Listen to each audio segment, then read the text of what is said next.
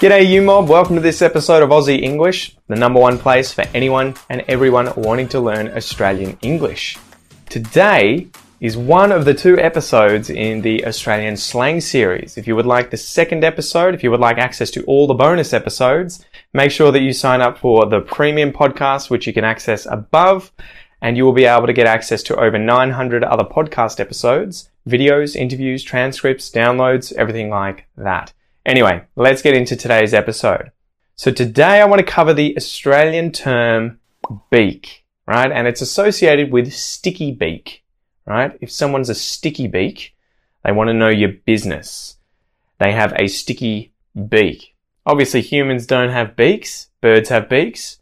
Birds don't have noses. Humans do. So beak is actually referring to nose, right? And obviously if you put your beak in everything, if you're a sticky beak where your beak gets stuck into a lot of other things or to other people's business, it's that you are very nosy.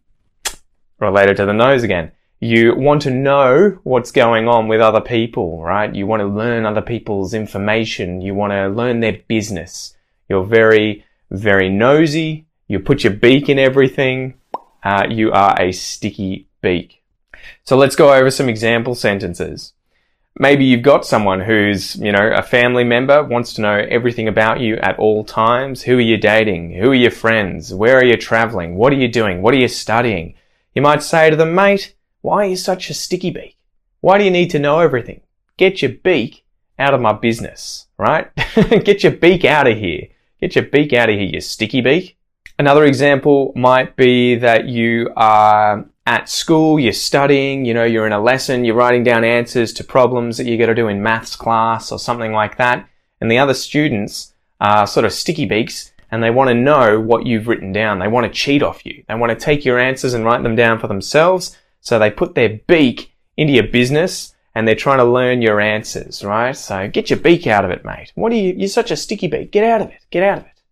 So there you go, guys. That is the term beak or the expression sticky beak in Australian English. Beak is referring to your nose, and if you have a sticky beak, you obviously have a nose that is always in other people's business. You know, a bit of a sticky beak. So anyway, guys, thanks for joining me. As always, my challenge to you is to go down in the comments and try and use this expression in your own words. Okay, write a comment using the word beak or sticky beak and create your own sentence so that you can learn what you've just, well, learned. Okay. Anyway, for everything else Aussie English, check out aussieenglish.com.au and the podcast, the Aussie English podcast.